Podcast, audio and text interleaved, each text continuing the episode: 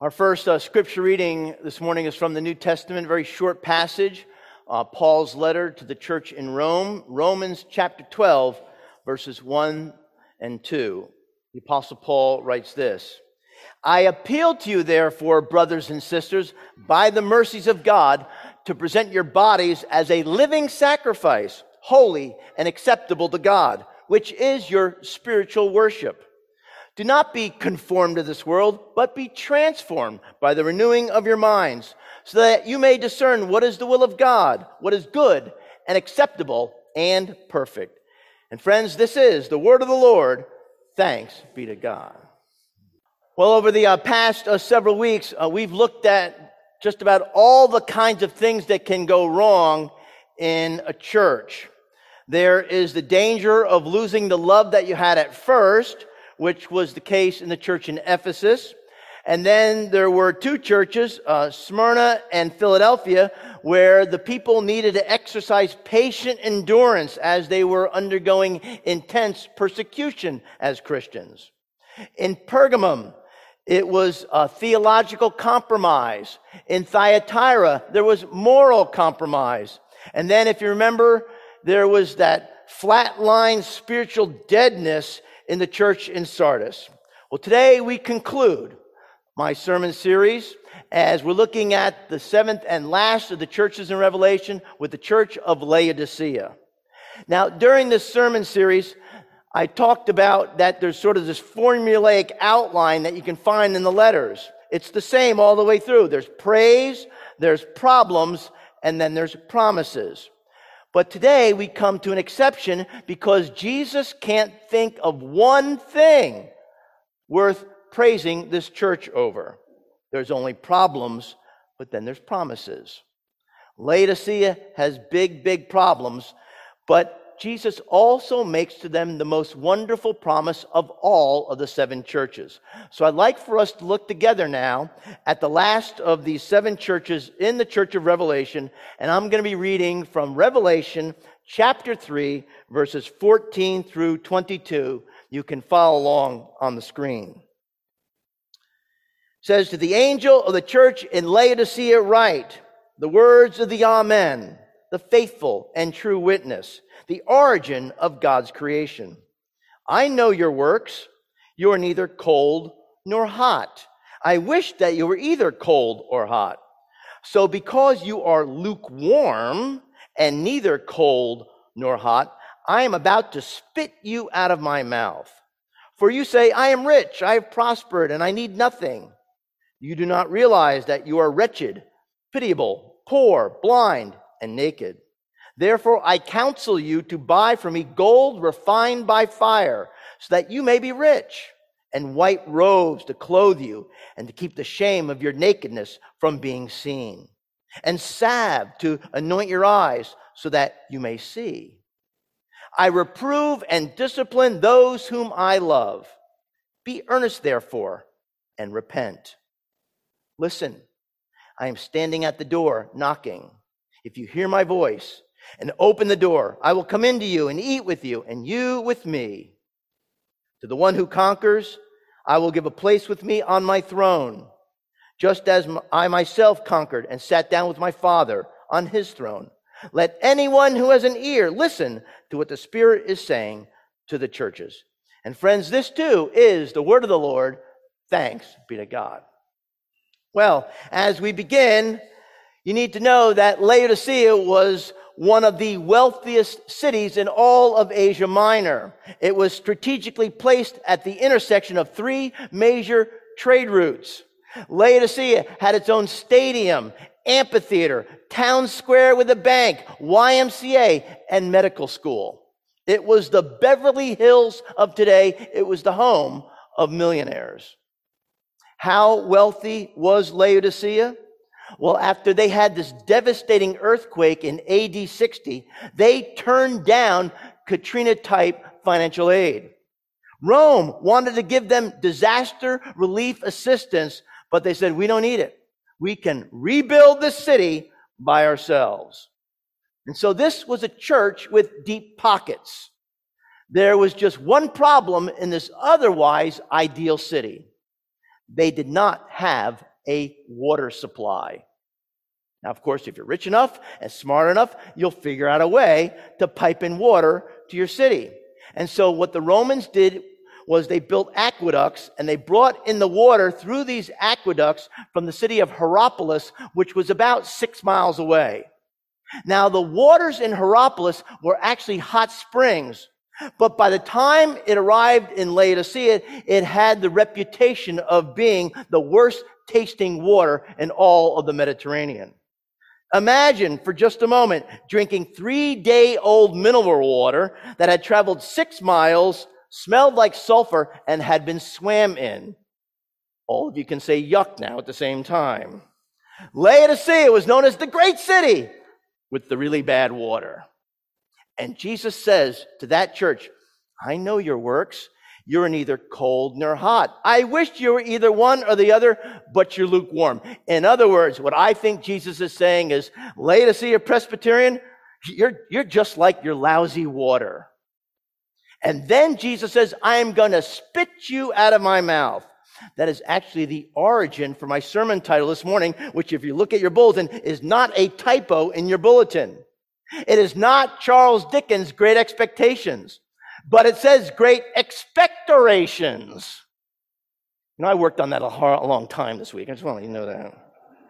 Because Jesus says, I'm going to spew you out of my mouth. Literally speaking, Jesus just can't stomach what is going on there in Laodicea. Now, did you know that in the dictionary, the word Laodicean actually appears? It means indifferent lukewarm, especially in the area of religion. And the problem at Laodicea was their lukewarmness in the area of faith. It's not that Laodicea was, was hostile to the gospel. It's not that they were anti Christianity. It's just that they weren't really into it very much. And you know what? That's usually the way it works lukewarmness has a way of kind of just sneaking up on us, even in the midst of our prosperity. It can happen so subtly, it can happen so innocently that we hardly notice it. Our, our passion for God just kind of gradually cools until we wake up one morning and our faith is all but gone. So at Laodicea, instead of Jesus Christ being the hub, the center of their lives, he, he, he was just a spoke on the wheel. He, he was one more thing to check off on a to-do list along with children's soccer games and paying the bills and staying in shape and keeping the lawn. And oh yeah, uh, there's Jesus too that I sort of somehow have to manage to squeeze into my life.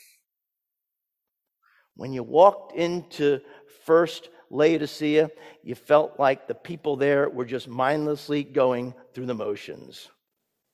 Someone has written, I would like to buy $3 worth of God, please. Not enough to explode my soul and disturb my sleep, but just enough to equal a cup of warm milk or a snooze in the sunshine. I don't want enough of him to make me love a person of another race or pick beets with a migrant. I want ecstasy, not transformation. I want the warmth of the womb, not a new birth. I want about a pound of the eternal in a paper sack. Yes, I would like to buy $3 worth of God, please.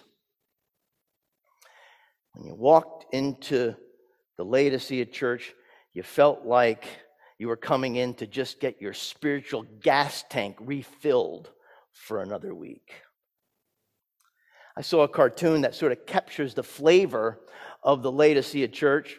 It, uh, it's a ch- picture of a church that has a sign out in front of it, just like we have a sign out in front of our church.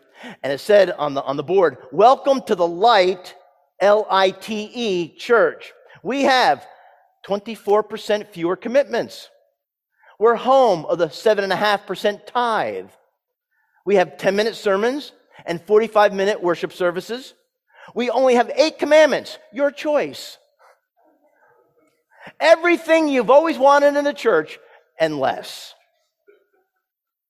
Laodicea was a light church. They were lukewarm. Today, we might call them nominal Christians. It's not that they were unchurched, it's just that they were underchurched. And what's really sad, if you look at the story of Laodicea, is that there once was a time in their life of faith when they were red hot with passion. You know, a person did not become a Christian in the first century by being lukewarm in your faith. But in simply one generation, these people had kind of gotten trapped in the wrappings and wrapped in the trappings of their own successes and had cooled them off in their passion for God. You say, well, John, how exactly does a person become lukewarm? If you think about it, it's really not that hard. You simply accommodate to your surroundings, and then you begin to take on the temperature and the climate around you. That water that I mentioned that, that was being piped in from Hierapolis is simply accommodated to the temperature of the air that was around it. And I think in the same way, we become lukewarm when we accommodate ourselves to the culture that is around us. You ever go into Starbucks and order a mocha latte or a caramel macchiato, you know that they provide you with a lid, right? They put it on top to keep it hot. They, you can put a sleeve over the cup to, because it is so hot. And then you can proceed over to the table to, to read stuff on your phone or to talk with a friend if you're meeting them there. In fact, they even have these little plastic green thingies that you stick in the top of the hole of your cup. Why? So you can keep your coffee hot. Now, what would happen if you spend too much time looking on your phone or talking to the person that you're with? I'm willing to bet that coffee will get lukewarm and nasty. But if you take it home, throw it in the microwave, and zap it, you have hot coffee. And you know, maybe that should be our prayer. Oh God, put me in your microwave. Zap me. Heat me up.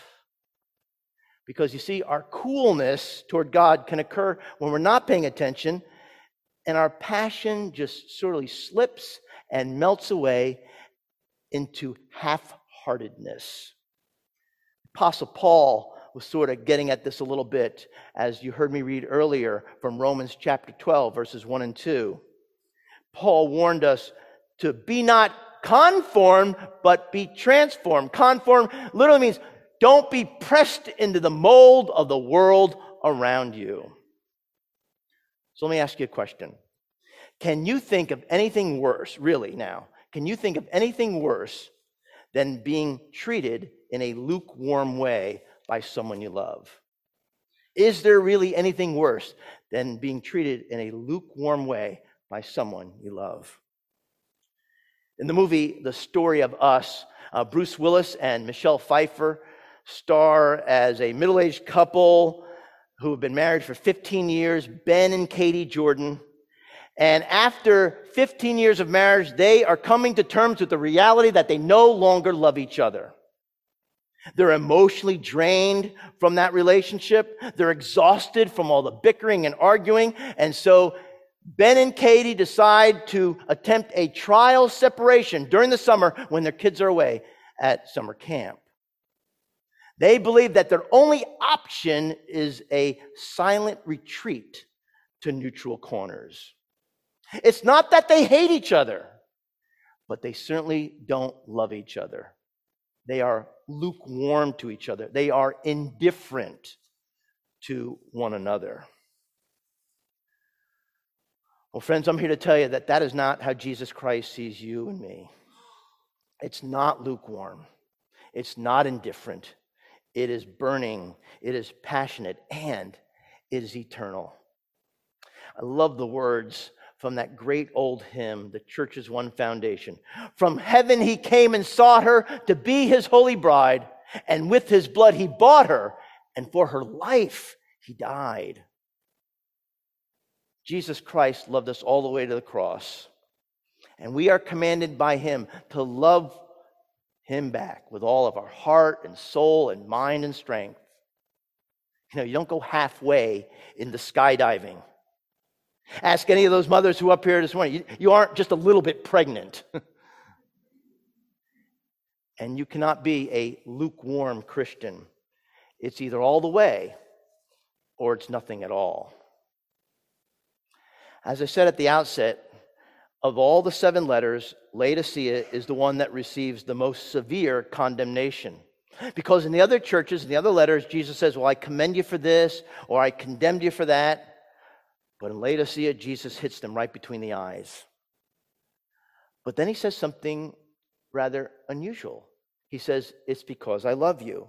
Verse 19 in Revelation 3 says, Those whom I love, I rebuke and discipline. You know, one of the things that athletes learn is that it's not necessarily a bad thing to be yelled at by your coach. In fact, it's probably a good thing to be yelled at by your coach because if you're about to be cut from the team, that coach will pretend that you don't even exist. And so this, this, this sort of a strange paradox of sports, but when the coach is yelling at you, what that coach is saying is, you are an important part of this team, and I'm counting on you to be the best that you can be. And so when Coach Franklin at Penn State is yelling at his players, it just means his heart is full of love. My friends, if, if God is in your face this morning, and you are feeling his judgment and discipline, you ought to feel good about that because it means that you, all of you, matter to God. And you are an important part of what God wants to do through you in the world. Jesus says, I discipline those whom I love. And then finally, Jesus demonstrates even more love for the Laodicean church with one of the most beloved passages in all the Bible. It's kind of shocking if you think about it because the worst church gets the best promise as Jesus Christ, the seeking Savior, comes knocking on our heart's door. If you don't hear anything else I've said to you this morning, which is, by the way, a tricky preacher device to get you to listen, but if you hear anything else I said this morning, listen to what Jesus says in Revelation 3:20. Behold, I am standing at the door knocking. If you hear my voice and open the door, I will come in with you and eat with you, and you with me. There's an artist, one by the name of Holman Hunt, who has a painting of Jesus Christ knocking on a door which is shaped like a human heart. And what's interesting to me, if you look at the, the passage here from Revelation, the emphasis is not on the knocking of the heart's door, it's on the voice of the one who is on the other side of the door. Now, in ancient times, there were two ways that you gained entrance into someone's house. The most formal way would be you come to the door, you knock on it, you wait for the servant to come, open the door, and then they would ask you your name. But if you were family or, or an intimate friend, you would knock on the door and shout, It is I! And that servant would come, hear your voice, open the door, and welcome you in. Jesus Christ says, if we recognize his voice, we will open the door and he will enter. He says, I will come into you. Or as the old King James Version of the Bible says, which you may have grown up with, I will sup with you. In his best southern accent, Jesus says, I want supper with y'all. Jesus says, If you hear my voice and open the door, I will sit down with you and have a meal with you. Not some kind of quick fast food thing at Chick fil A, not some kind of grab and go through the drive through line. I want to sit down and have an elegant dinner with you with long, lingering conversation. Now, it's interesting to me that Revelation chapter 3, verse 20, is a scripture that is often used to invite people to come to Jesus Christ for the first time.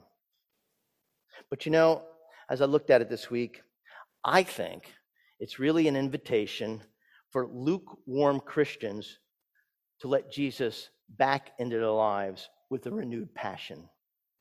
And so, friends, whether it's for the first time, or the second, or the third, or the fifth, or the hundredth, Jesus invites us to open the door this morning. He waits for us to invite him into our hearts. See that doorknob? It actually opens from the inside. And Jesus Christ is the consummate gentleman. He's not going to kick in the door. He's not going to run around the house looking for a window to sneak into. He knocks and he knocks and he knocks and he knocks and he awaits our answer. And so it's up to us. How badly do you want Jesus Christ to reign in your life as Savior and Lord? That's the question. So, friends, let's open the door. Let's invite him in. Let's give Jesus Christ total access and make him the center of our lives, the center of our hearts once again. Would you join me in prayer? Let us pray. Our Heavenly Father, we pray that you would look upon us as your people today. Help us not to be a light, L I T E, church, but here at Chestnut Level Presbyterian, that we would be a church whose hearts are on fire for you, where in all that we do and in all that we say, we are more than just going through the motions. God, we don't want to be lukewarm, but we want you more than anything else in our life. And so now, come and have your Holy Spirit breathe on us and on the embers that are smoldering with renewed passion. Ignite the flames of passion in our families, in our jobs, in our friendships. Inflame the passion of our service to you, our, whether it be our, our compassion for the poor, our love for prayer, our studying of your holy word. Shine, Jesus, shine, and set our hearts on fire. All this we pray in Christ's name. Amen.